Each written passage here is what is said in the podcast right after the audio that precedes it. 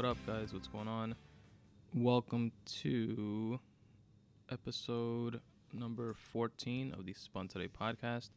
I'm your host, Tony Ortiz. Thank you very much for listening. What's up with the sound here? Sounds a little listening on my headphones. And it sounds a little weird. Like a little wiry. Like a weird humming sound. Probably like cheap wires or some shit that I gotta figure out. Uh, all right, that sounds a little better. All right, guys, uh, welcome to the episode, episode number 14 of the Spun Today podcast. As promised, finally, um, better late than ever. This is the audiobook version of sh- my uh, latest short story, which is Ball and Chain.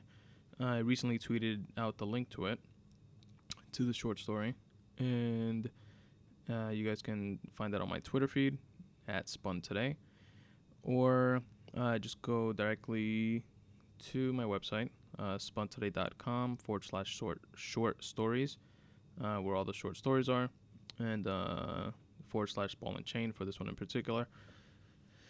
And it's uh, my latest one. Again, you know, it's uh, nothing great, obviously, but uh, it'll get there eventually.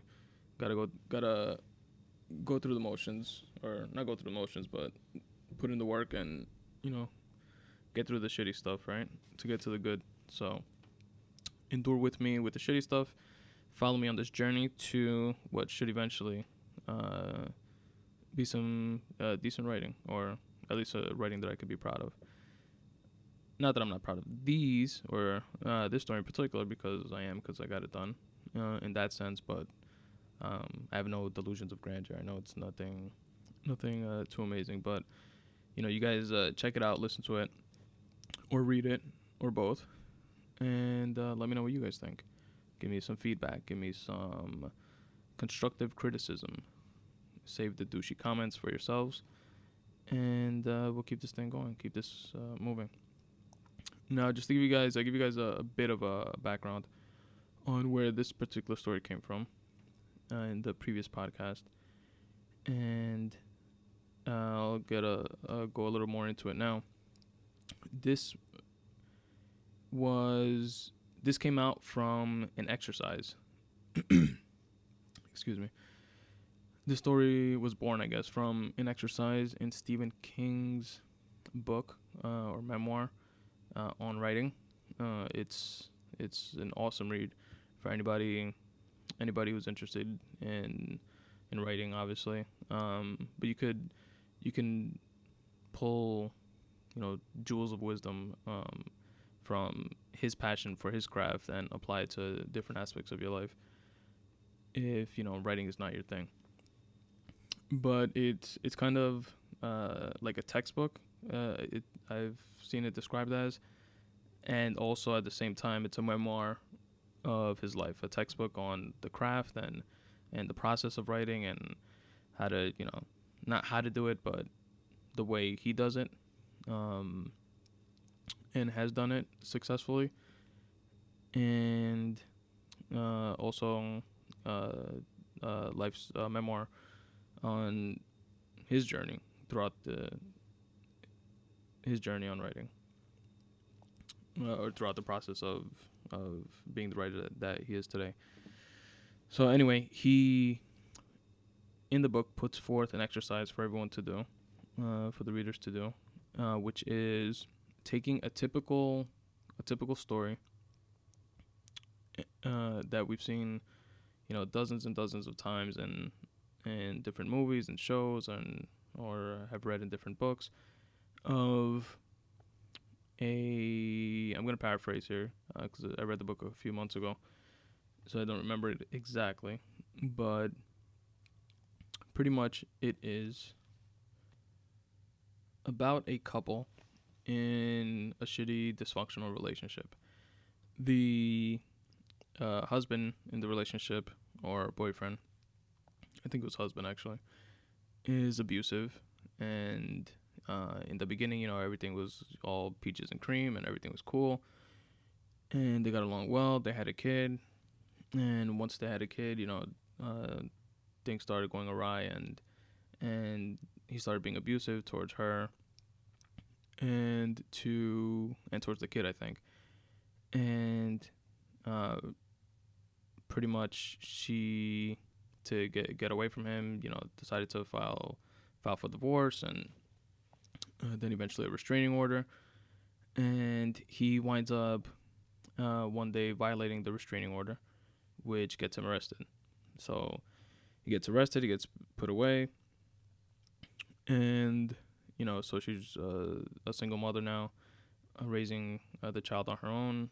And one day she drops the, the kid off to a friend's house for a little kid's birthday party or something like that.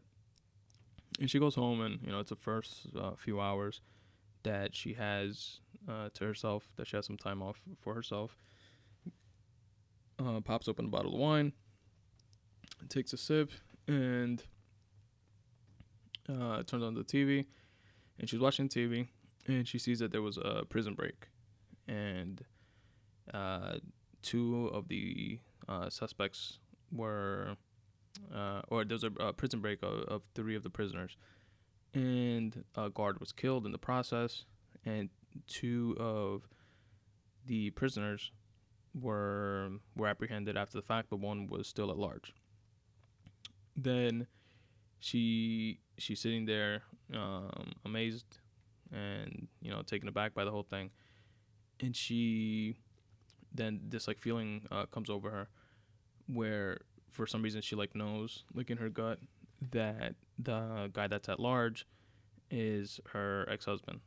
And then lo and behold she hears like footsteps coming down the stairs or something like that and it is him and you know he's there in the house and um yeah that's pretty much it. That's like like the premise of the story. Which is which is a common enough you know that's not something like wow that's such an amazing premise. I've never heard that before. So it's a, a pretty a pretty common thing. So the the exercise that Stephen King uh, put forth was to switch the gender roles in the story and create your own story. Uh, he said, you know, make it uh, the woman that is the one that is, um, uh, you know, abusive or you know beating the guy's ass or whatever, and uh, and that type of thing. Or you know, she's like a psychotic chick that winds up maybe not necessarily in prison, but in an insane asylum or something. And you know, just to play with it, pretty much as an exercise, which is uh, the point of it, and write out the story and see where it takes you, see where the characters go. Now, something that I like that I I have found that I really enjoy uh, while I write is the is figuring out like who the characters are and where the story goes. And it's not things that are necessarily all predetermined you know you might have some like bullet point ideas in your head and then as you write the story you know shit just starts happening it's like cool it's like you're you're like uncovering it and he touches on it by describing it uh, stephen king does in the book uh, by describing it as you being a uh, what is it? Archaeologist, I think he said, or paleontologist. I don't remember like which one, whichever one like fucks with like bones and fossils and stuff like that. And he he said it's like the story's already there. What you're doing as a writer is being very very uh, uh, careful and, and diligent in using your your little uh, paintbrush thing to take the dust off and uncover the fossil. And the more time you take with it, and the more um, uh, patience you have with it, and dedication you have towards it, you know, towards your story and stuff like that, the more uh, polished your fossil becomes, and the more you uncover of it. And I found that like really interesting. And with uh, this exercise in particular, like I mentioned in uh previous episode or last episode I think it was the you know the I set out to write this as a short story, which it technically is. Um, but it's the it turned out to be like the longest short story by like almost double uh, that I have ever written. Uh, prior to this one, uh, my longest short story was like five, maybe six pages, if I'm not mistaken, long. And by pages, I'm I'm saying I'm, you know, speaking uh, like a Microsoft Word, you know, single space, fucking twelve inch font, uh, Times New Roman, uh, or whatever. You know, like the basic like like school type guidelines or whatever. Like when you're writing an essay. And um this one so like five or six pages was like the longest I've ever written. And this one wound up being uh I think twelve pages. Twelve, maybe thirteen? No, twelve pages. So and you know, I didn't obviously intend on on that. Um, but it, it's just something that was happening as I was writing the story. The characters were developing and and like coming out and I was like getting to know their personalities better and their their you know what they would say and what they would do and uh, getting to know them as as characters better. And that was that that part of the process is, is really fun for me. So yeah um and that's where that's where the story came from. So in this one i uh i yeah did make her uh, the main character sarah being a uh, it starts off with her uh, being arrested and she's in prison. You're not sure for what yet. Then she has a, a couple flashbacks and she you know that um uh, pretty much like uh, she has like fla- fa- blah, flashbacks to her uh, sentencing. So she's like in the courtroom and uh, the judge is saying you know what she's getting convicted for and shit like that. So that's where you find out. And then she winds up sleeping with a guard and and manipulating him to like get out of prison. And then um um winds up i'm not gonna give away the ending or or anything like that but uh um take a listen and let me know what you guys think. Again with this one i uh, added some sound effects. And as you guys know i don't edit the um like the free writing session podcasts or any of the regular podcasts um or the intros and outros or anything like that. But this portion like the uh, actual um what we call it the audiobook version i do edit which is a fucking bitch. I hate doing that. Um but i'm trying to put you know make it fucking quote unquote professional or whatever, you know. And I like I, I love it once it's a, like a finished product. Um, which you know it doesn't sound sound great or anything like that, but again, it's all all part of the the learning curve that's uh, going on here, both the writing and you know the podcasting and audio booking, whatever you call it. And uh, to make it a little more entertaining, the uh, you know I throw in some sound effects and stuff like that that uh, hopefully uh, flow well with the story. You guys can give me feedback on that, and uh, let me know what you guys think about that. Also, the uh, just to give you guys a heads up, I wasn't sure this this uh, story has two footnotes in it, um, which is where she uh, where the flat flashbacks happen, and I wasn't sure. I got the idea for footnotes to like enhance and and give more depth and like color to to the story from uh, Junot Diaz. Uh, from I believe it was from, well, definitely from the Brief Wondrous Life of Oscar Wilde, and also, if I'm not mistaken, he also had footnotes in in the his uh, short story compilation Drown.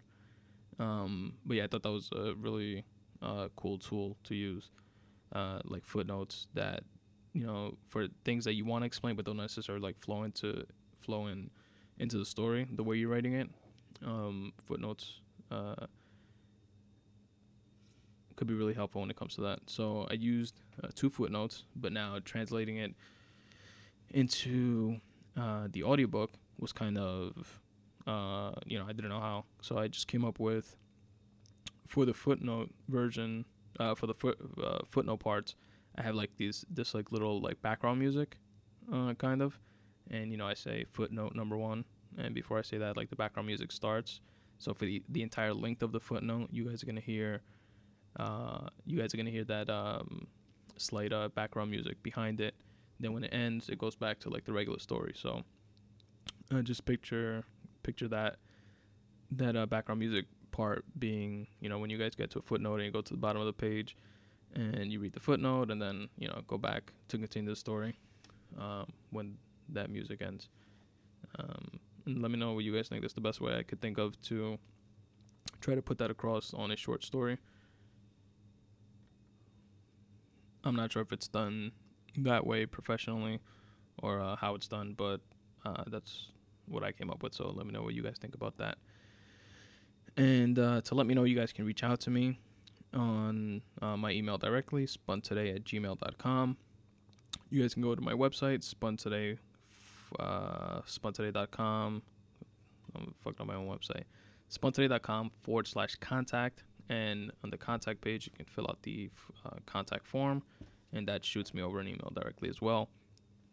Uh, you guys can uh, follow me on Twitter and on Instagram at Spun Today.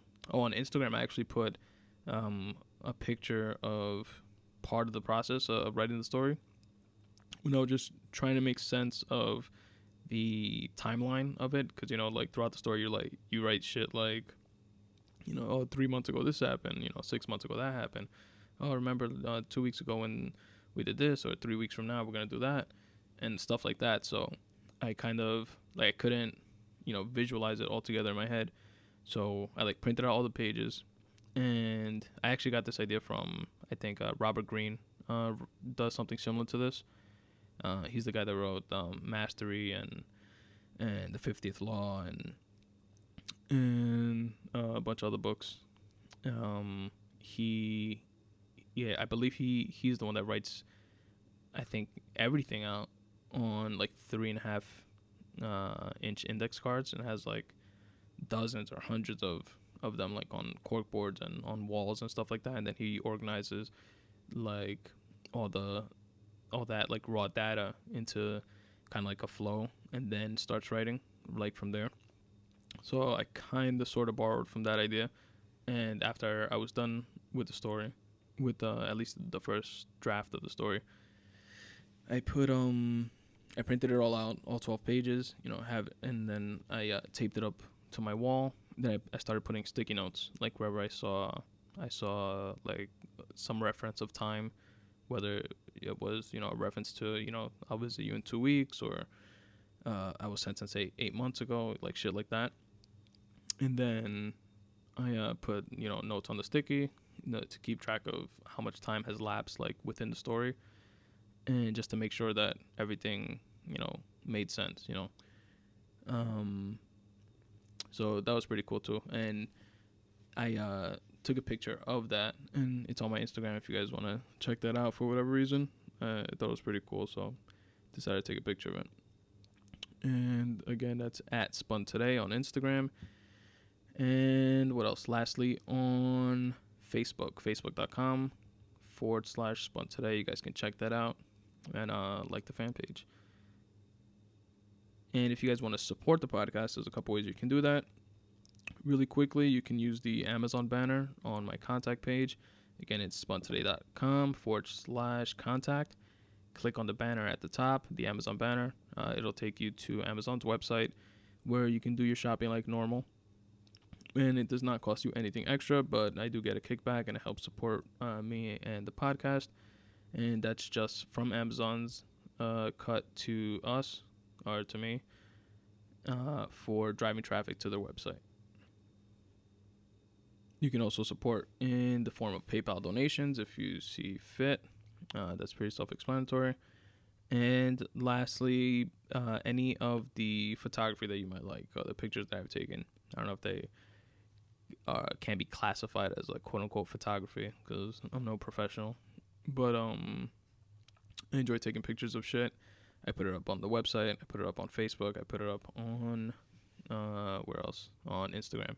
So if there's any of them that you guys might like, there is a website that I'm affiliated with called Crated, C R A T E D dot com forward slash spun today. That's my page on there. Uh, you guys can uh, check out all the uh, pictures there and actually order like posters or prints or postcards or whatever from there. So you guys can check that out also. And there's tons and tons and tons of other um, like actual photographers and other dope uh, pictures and, and shit like that on that website. That's just my particular page on there. Um, but you guys should definitely check that out. That's Crated, C R A T E D dot com forward slash spun today. All right, guys. Uh, that's the intro. And now, without further ado, here is Ball and Chain. Ball and Chain by Tony Ortiz. Written March 1st, 2015. They sat across from each other on either side of the ballistic glass, rotary style phone receivers in hand. He listened intently, as he usually does during these weekly visits, and she did most of the talking. Time's up, inmate, said C.O. McNeil. Wrap it up. Sarah looked over her shoulder at him with a sarcastic, acknowledging grin. Charming guy, Charles said. They pressed their hands up to the glass as they traditionally did at the end of these sittings. We'll be together soon enough, said Charles in an attempt to reassure her that their next appeal attempt would pan out, and they said their goodbyes. C.O. McNeil reshackled Sarah to lead her back to her cell. After inside, with the steel door shut, she stuck her hands out of the opening that she receives her meals through, and had those cold metal bracelets released. Aside from Charles's tri-monthly visits, a daily shower, and an hour they allowed for walking around in the prison yard, alone, this six by eight foot cell was her world, accompanied only by one book per week that she could order from the prison library and by the reoccurring nightmares she'd have about her sentencing. Footnote number one Will the defendant please rise? said Judge Mueller. Mrs. DeFranco, you stand here before us seemingly remorseful, but your endless stream of manipulative tears couldn't drown the sorrow that these family members feel. They have lost a loved one by your hand. The fact of the matter is that four people lost their lives, while another remains in a vegetative state. We have reason to believe beyond a shadow of a doubt that you poisoned your patients with the ricin that led to their eventual deaths. You plead ignorance, but I see deliberate malpractice. You plead inexperience, but I see malicious intent. I hereby sentence you to life in prison without the possibility of parole. She'd relive this moment almost every night expecting a more lenient outcome each time, and would wake up in a cold sweat when she didn't get it. You'd think she'd be batshit crazy by now, shouting, being irrational, acting out, like the other lifers in this block, but she wasn't. She was actually a model inmate. There was an eerie calm about her, like she was in on a joke that went over everyone else's head. It's only been eight months since her sentencing, but that's about seven and a half months more than other inmates take to lose their shit. On his way home, Charles ran a few errands as he routinely did after visiting his incarcerated wife. Although the trips back home were shorter now after the move, it still seemed like a lot to leave behind. A house, which he inherited after the brain aneurysm induced seizure claimed his father's life three years prior the staff accountant position at Wilton Capital, and the neighborhood he grew up in. He wasn't passionate about his work, but his job was actually enjoyable at times. Still, it was a bit much to give up for the sake of more frequent visitations. But he was in there with her. He was loyal to a fault, if there is such a thing. Selfless. Obedient, one might even say. Plus, Sarah rarely ever didn't get her way. She wanted him to reopen her bakery but closer to her. All he needed to find was a storefront, and she would teach him all her recipes during his visits. Life revolved around her before. Why should it not now? Charles's world was now scheduled to exist outside and around every other Wednesday, and the final Friday of each month. All days in between were just fillers. His days now consisted of submitting appeal requests to reopen Sarah's case, consoling his estranged wife, and carrying out her wishes to make her happy. Before this new reality, they led normal enough cookie cutter lives. Charles was an accountant, and Sarah ran a small but thriving bakery in town. She was known for her complimentary raspberry drop sugar cookies that she would indiscriminately give away to anyone who asked, even non paying customers.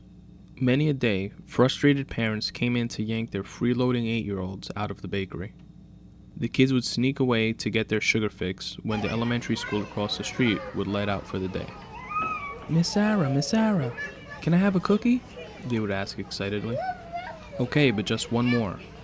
I wouldn't want to ruin your supper, she responded while giving them a playful wink. She was loved. Even the aggravated parents would take one of these delicious, bite sized sugar cookies to go when they came to get their kids. Most of the parents, school staff, and faculty were regular customers. All birthday cakes and bunches of cupcakes to reward a class for good behavior were purchased at Miss Sarah's bakery.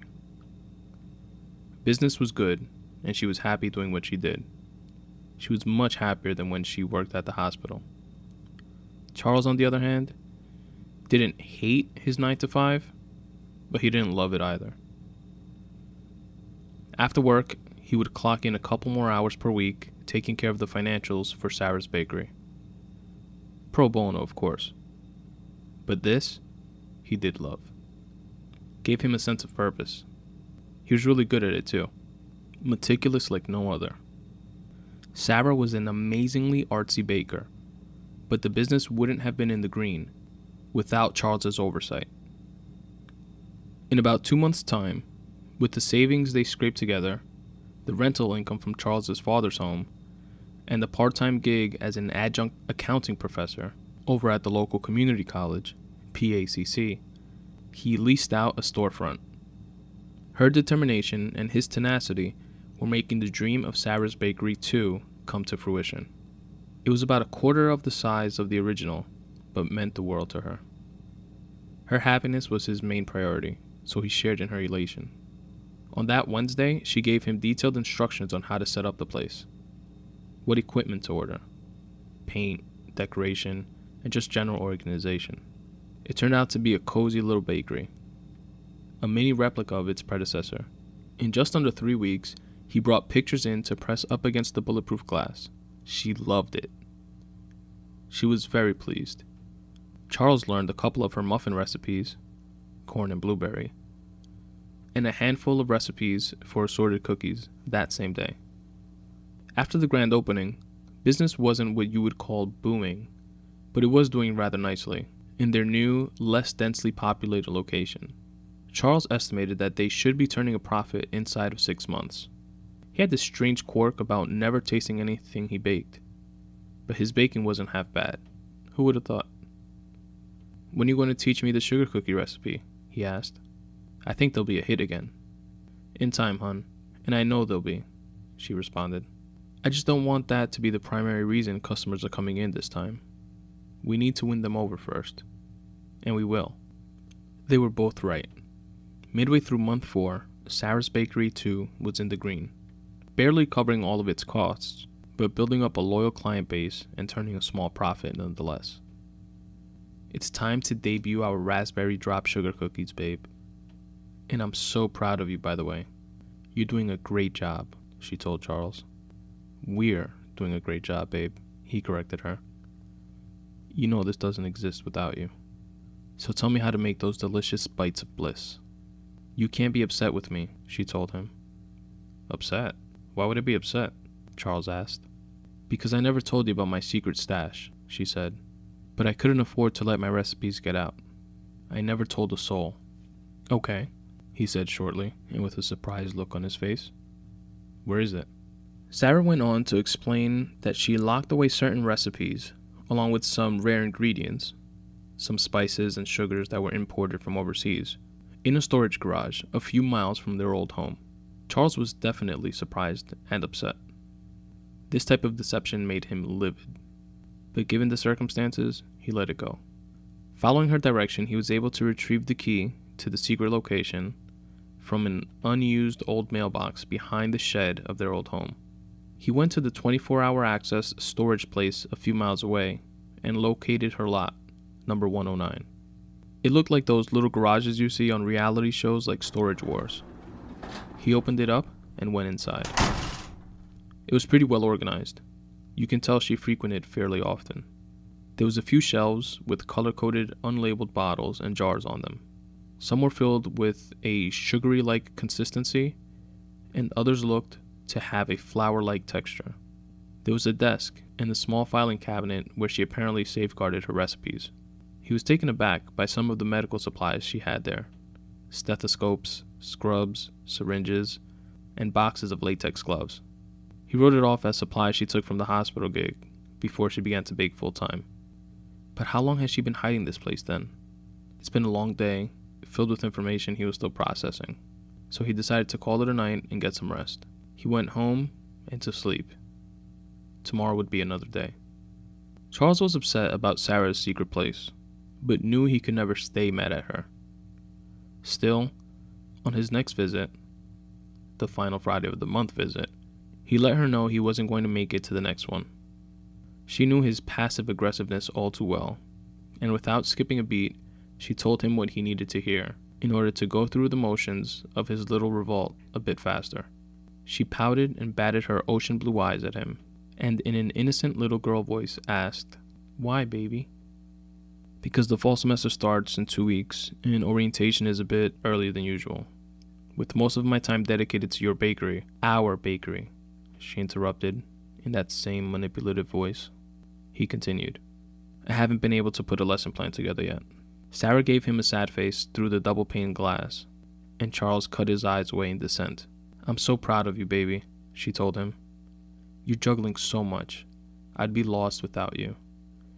I know you have other responsibilities and can't just focus on keeping me happy. I'll miss you terribly, but I understand. Damn, she knew how to run that game so well. I'll definitely be here for the next Wednesday visit afterwards, though, he assured her. I knew you wouldn't break my heart for too long, baby, she responded. Just remember that you're mine. These kids are lucky to borrow you. I know, hun, he responded, and you're all mine. That's right, she said, smiling back. I hate them for taking you away from me, but I do want you to make a good impression on your first day. Let's make them a batch of the sugar cookies. Think I'm ready for those? he asked. I know you are. My baby can do anything he sets his mind to. A little ego stroking never hurt anyone, right? Okay. I've always made two different types. They taste similar enough, but one uses more of the high end imported ingredients and is usually for special occasions. The other is just as good, but less costly to make. Let's make your new students the special batch. She went on to meticulously explain the two different recipes, having him repeat it to her several times to make sure he knew the right combination of color coded jars. Okay, I got it, he said, frustrated. I'm sorry, she said. You know how important these cookies are to me? Yeah, I know, he responded. Lastly, my filing cabinet has some paperwork I need you to mail in to the DA for me. I told my public defendant about it, but you know how they all but ignore appeal requests for cases they feel they can't win. Okay, sure. What's in it? Just some information I started to put together before my trial that I never had a chance to give to the attorney, but maybe it can help with the appeal request. There are two thick manila envelopes already sealed and ready to go. One is a copy and says copy on it, just so I could keep track of what was already submitted. So you just have to mail the one. Time's up, inmate, chimed in C.O. McNeil. I'm on it, hun. I'll make you proud, promise, Charles responded, and they said their goodbyes. C.O. McNeil put the cuffs on and led Sarah back to her cell as always. She stopped in front of her cell and turned to face him before walking in, making sure her straight blonde hair brushed his face as she spun around. I see the way you look at me, McNeil, she told him as she stared raptly into his eyes. What are you talking about, inmate? Go into your cell, he responded. He did check her out, though. All the guards did. Visitors did too. She was easily the most attractive woman in the prison. The type of woman that would own a room just from walking into it. Yes, sir, she told him. I'll do anything you say she said salaciously as she moved half a step into his personal space. He cracked half a smile. She reached down with both hands, still in handcuffs, and gently grabbed onto the now obvious bulge in his officer blue pants. Ooh, she said with a seductive rasp in her voice as she fondled him for a bit. You know, you could do whatever you wanted to me if it weren't for all these cameras around. She licked and bit her bottom lip. Then she let go and took a step backwards into her cell. C.O. McNeil didn't say a word as he slid the red steel door shut. She poked her hands out through the door's opening and he removed the restraints, caressing her hands before letting go and closing the opening. On his way home, Charles passed by the storage unit to pick up what Sarah told him he needed for the cookies, and also grabbed the manila envelope to mail in. The day before orientation, he followed her instructions precisely and went on to make a large batch of raspberry drop sugar cookies. They were a hit at the orientation. Most of the students in the lecture hall took one on the way in and another on the way out. He thinks they may have even distracted some of them from taking part in the usual rumors. But he still overheard a few of the students on their way out after class. Did you hear his wife is in jail? I heard she killed kids or something. Yeah, I know. But I heard she was insanely jealous and she caught him cheating with a student and she killed her. Hmm. I think I'll flirt my way to an A then. They all giggled and laughed. You're both wrong. I looked up some old newspapers last semester in the library from around the time it happened. She was fired from being a nurse at a local hospital where they used to live. They said it was negligence or something. Then, months after, they investigated and found that three or four of the patients that died under her watch were actually poisoned. Holy shit, are you serious? Yep. You can look it up too. Wow, what a sick bitch. This was actually less commotion about his wife than he was used to overhearing. So, all in all, it was a good day. He grabbed his messenger bag and noticed he never mailed Sarah's evidence for the appeal. On his way off campus, he passed by the main office and tossed it in with the outgoing mail batch. In the days that followed, a few flirty looks and winks were shared between the inmate and the CO. But aside from that, it was business as usual at the Muncie DOC. Charles missed the next Wednesday visit, as expected, but was, predictably, already on the visitors list for the third Wednesday of the month.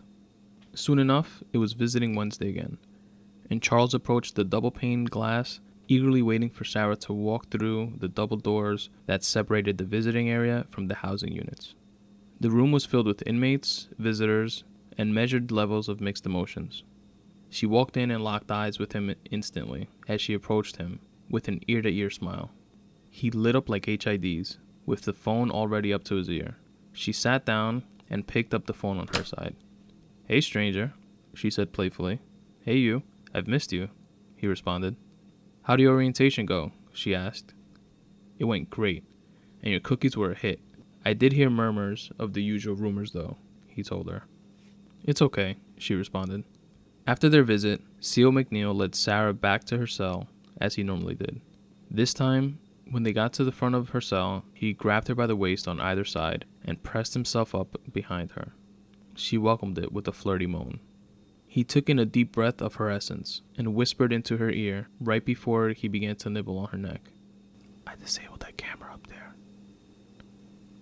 for it, which won't be looked at until the Sunday after next. And C.O. Jenkins is on a 15 minute break. What was it that you were saying about me doing anything I wanted to you? Sarah turned around to face him, with a mischievous smile on her face. She used both hands, which were still cuffed, to grab McNeil by the belt and pull him into the cell with her. They maximized that 15 minute window of privacy and quench the pent up sexual frustration they'd been flirting with for weeks. By Saturday night, there were at least half a dozen of these visits, mixed with plotting and scheming. Are you sure the evidence you had him submit is enough? he asked her as he zipped up his pants and she wiped her mouth. I'm positive. I'm positive. There's so much self incriminating information in there that he should be arrested before next week is out, and I'll be released pending his prosecution. That could take weeks, months even, he responded. What if I can't wait that long? Be patient, baby, she told him. We'll be together in increments longer than 15 minutes soon enough, she reassured. I have a better idea. We'll stage an attack of you on me, he explained. My carelessness, coupled with your cunningness, would make for a good escape. What about your job? You can't be on the run with me, she said. That won't be an issue. The most that will happen is a fine and or suspension. Then by the time they arrest him, they'll be so eager to sweep your escape under the rug that they'll acquit you of all charges and streamline his sentencing. I love a man that can take charge the way you do. She agreed. They settled on Friday during her yard time. He came back later that evening before his shift was over and they hammered out an outline. By Thursday night, they had every angle measured and every wrinkle of doubt ironed out. Friday morning routinely came and went. When the sun fell midway down the sky, McNeil went over to Sarah's cell to escort her outside. As he loosely placed the bracelets around her wrists, without securing them in place, he tells her, Remember what I told you. Don't crawl back into the car until after I go back in to ring the alarm. It's very important that I follow protocol. Stay low to the ground, then wedge yourself between the back seat and the trick trunk I told you about. Just pull down that yellow strap to open it up. They will search my vehicle, so don't make a sound or move around until I let you out. This could take hours. Sir, yes, sir, she said playfully. They walked out to the yard as they normally did. McNeil unlocked the gate that led to the employee parking lot to, quote, get a pack of smokes, unquote, from his red O2 Mustang. On cue, Sarah loosened her cuffs, wrapped it around her fist like brass knuckles, and clocked C.O. McNeil twice, drawing blood from the back of his head, which would later require eight stitches, while his back was turned. And she ran toward and into the three miles plus of forest opposite the parking lot which surrounded the Muncie DOC. McNeil eventually sat up and stumbled through the mess hall, with blood trickling down his ear and neck, into the CO control room to sound the alarm. Inmate escape! Inmate escape! He repeated, out of breath in an Oscar worthy performance. The other COs fell in line and followed the proper protocol to begin the search. There would be failed escape attempts at Muncie on a quarterly basis. Some stressed out inmate would try to climb the fence or get boosted over a wall. But it would always end the same way. The dogs would sniff them out of the bush and they'd spend a month in the hole. Not this time, though. By the time Warden Glenn came down to give the search order and speak with McNeil about what happened, Sarah had safely crawled into the back of the Mustang, entering from the far side away from the camera, and wedged herself into the concealed compartment, which was scent proof. McNeil purchased the car from the PAPD repo auction. The previous owner was a, quote, importer exporter, unquote. After an exhaustive search that yielded no results, including the thorough search of all employee vehicles in the lot, Warden Glenn interrogated CO McNeil one last time, while the prison nurse finished stitching him up. The media is going to have a field day with this. How could he be so fucking careless? I was attacked, boss. I didn't even see it coming. By a woman half your damn size that you failed to properly inspect and secure. I did inspect and secure the inmate. I have no idea what she hit me with. A rock, maybe? A rock wouldn't cause a wound this narrow and deep, Nurse Kelly chimed in. Regardless, this happened on your watch. You can't be trusted to do your job properly right now. And we need to show a swift and precise response to this situation for when the media gets a hold of this. I understand, boss. McNeil responded remorsefully. You're suspended for a month without pay effective immediately. Upon your reinstatement, you go into two weeks of inmate protocol refresher training, also without pay. Understood? Yes, sir. And again, I'm sorry. By the time he finished that sentence, Warden Glenn had already walked out of the room. After gathering a few things from his locker, he went out to his car, opened up the trunk, and placed the box in it. Got in, started it, and off he went as he normally did. After clearing the guard at the Muncie entrance, he pulled over so that he could go back and speak to Sarah. Babe? I was beginning to think you forgot about me, Sarah responded jokingly. Do you need anything? I'm sure there'll be a checkpoint further ahead, and we can't risk a camera spotting you, so I can't let you out until we get to my apartment. No, I'm fine. He kissed her on the lips and closed the compartment back up. There was a checkpoint about a quarter mile after the forestry surrounding the prison. McNeil approached, slowed, and lowered his window. How's it going, Torres? McNeil. Tough one today, huh? Yeah. You won't be seeing me around for a while. They finally get rid of you? Torres said jokingly.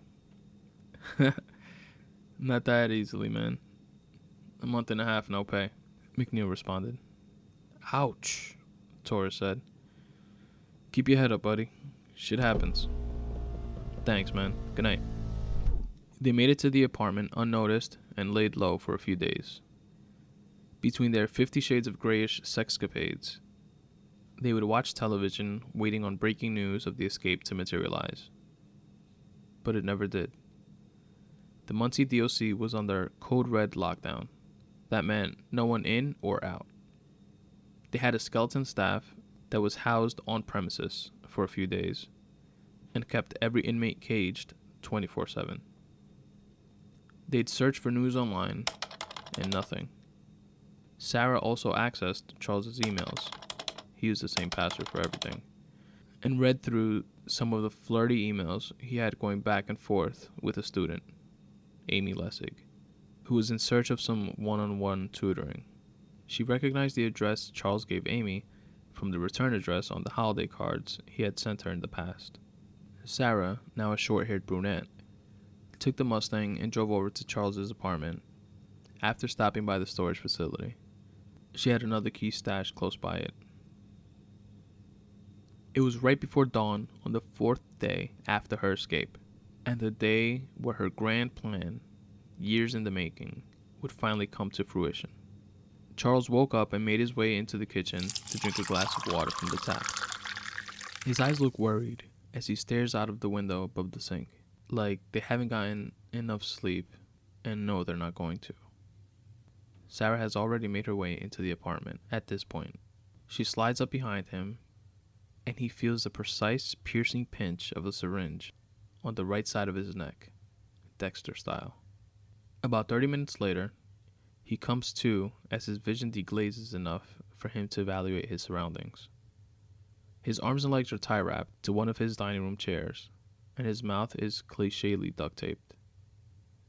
Next to him, Amy is similarly secured, but still not conscious. Sarah is facing them while sitting on top of the island in the kitchen.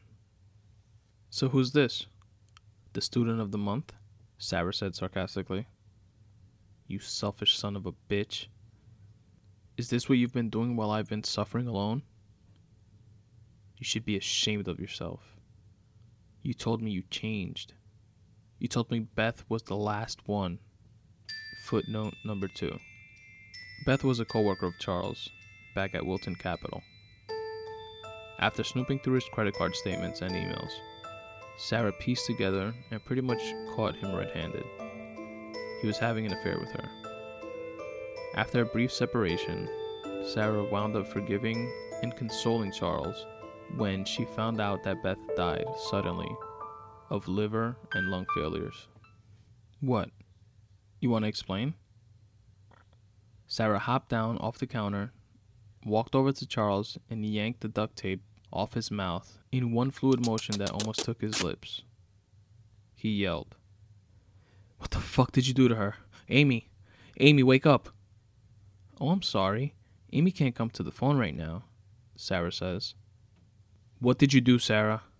Amy! She can't hear you, asshole. What I injected you with was a nap. What she got, well, let's just say it's a bit more permanent than that. That slutty cunt won't ever hear you again. I can't fucking believe you. You're a monster. The cops are gonna find you. I know everything. I won't keep my mouth shut, you crazy bitch. What are you even fucking doing here? How are you here right now? said Charles. Newsflash, cheating Charlie. I'm out of prison, permanently. Besides, they didn't find out why perfectly healthy Beth suddenly had health problems, did they? She smirked maniacally as Charles gasped in disbelief.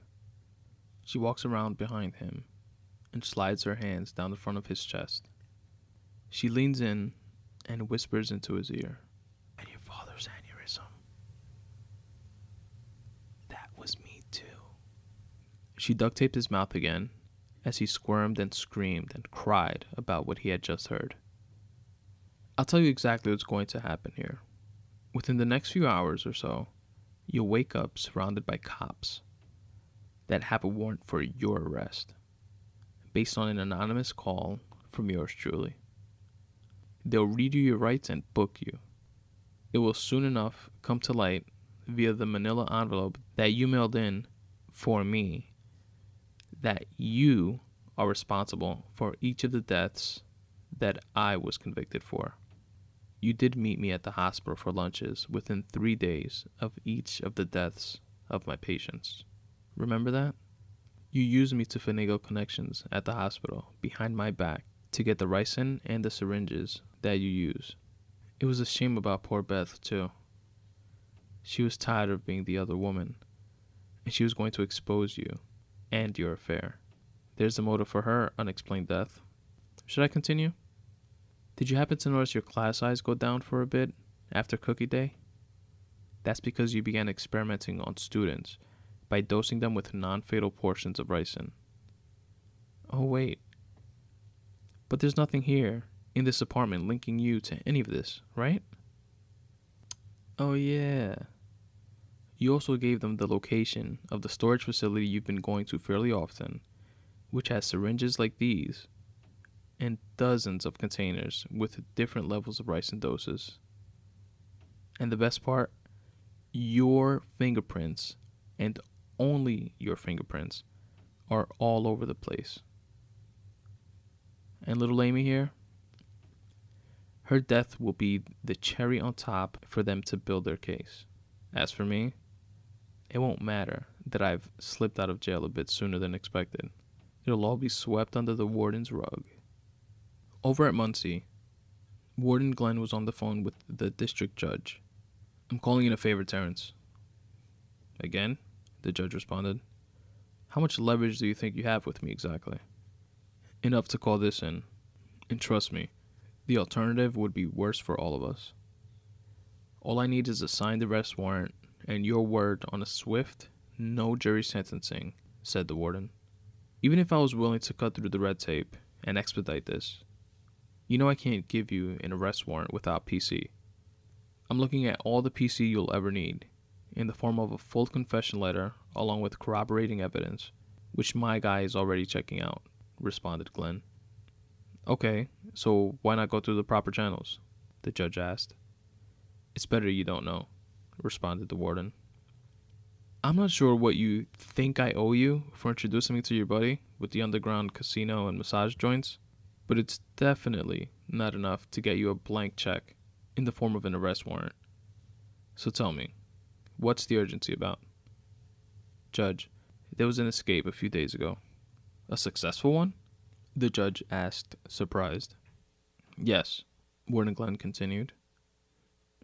Remember the nurse that killed a handful of patients last year? Her. But if this confession from the husband and evidence checks out, He's taking the rap for all of it and more. And you buy this bullshit? The judge asked. Seems a bit convenient.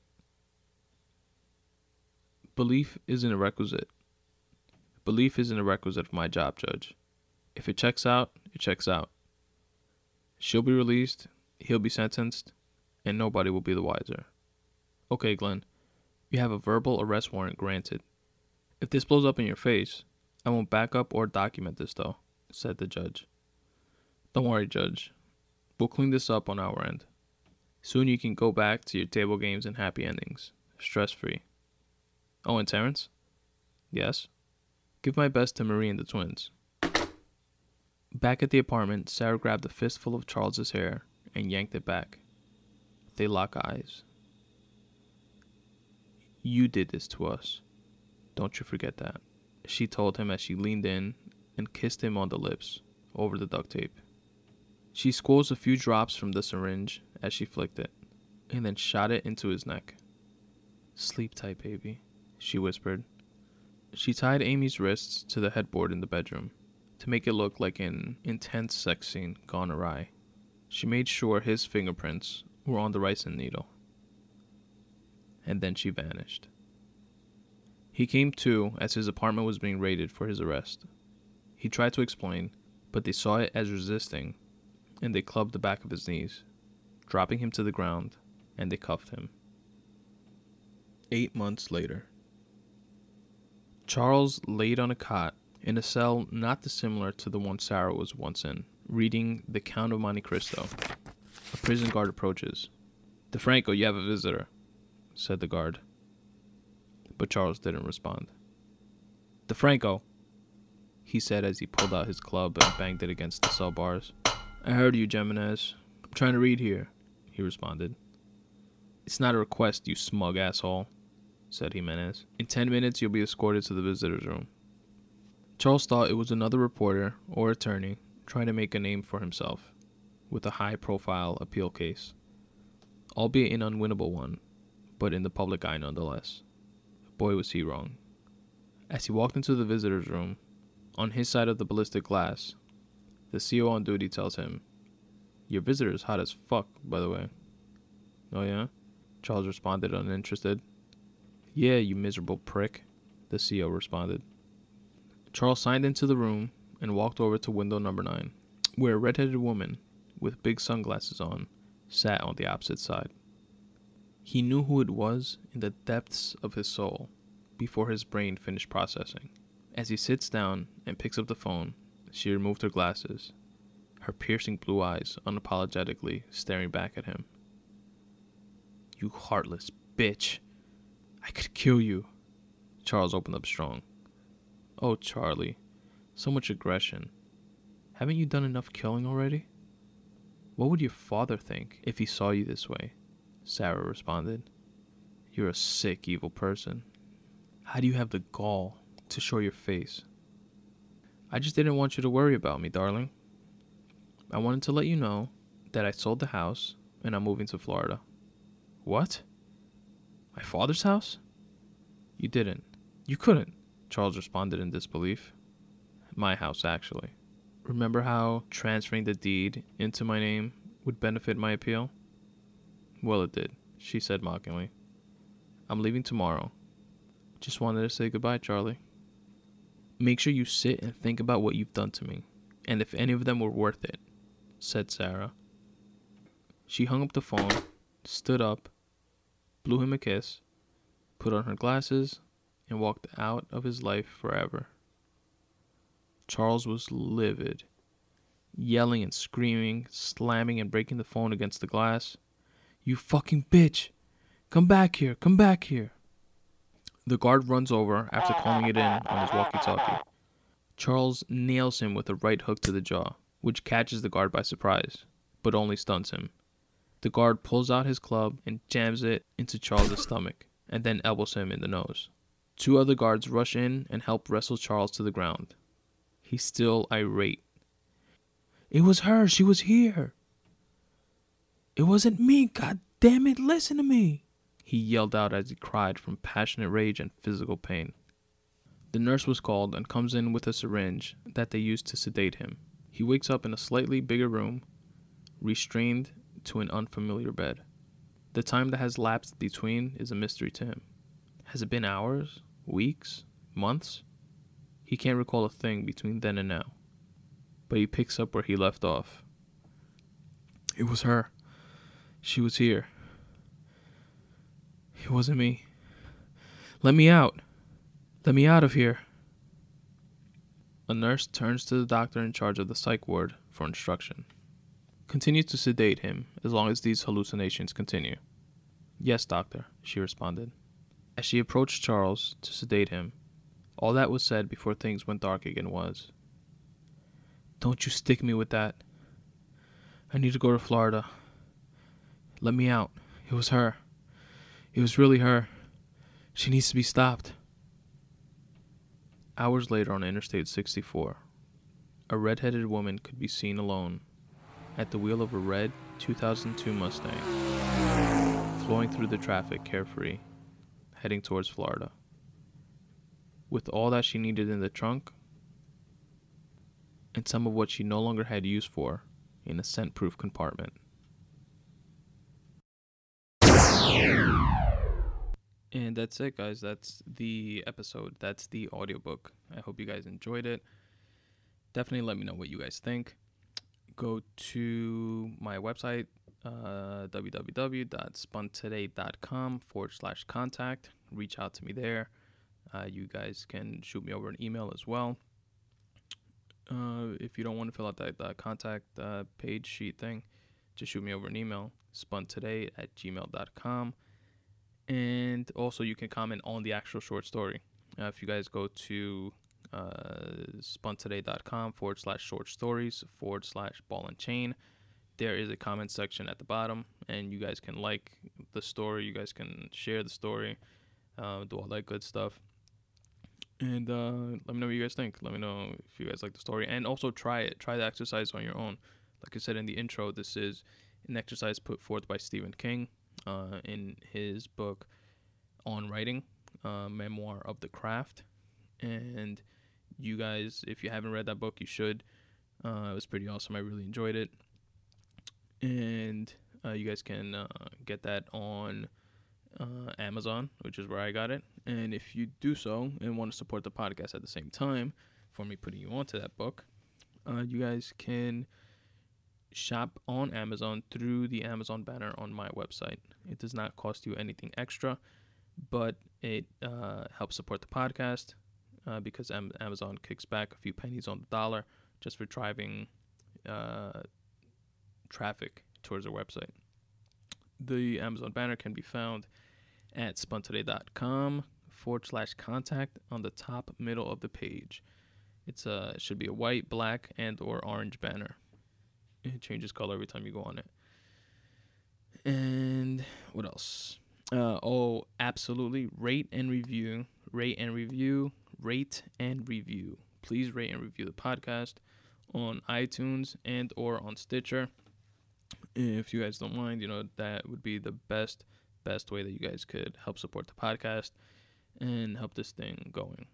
Um, not that it's gonna stop because I really enjoy doing it regardless, but just to get a, a bit more exposure, put more people onto it, and uh, uh, help this uh, uh, collective journey of betterment uh, continue and go forth. And of course, follow me on Twitter at Spun Today, S P U N Today. Also on Instagram at Spun Today. And like the Facebook fan page, facebook.com forward slash Spun Today.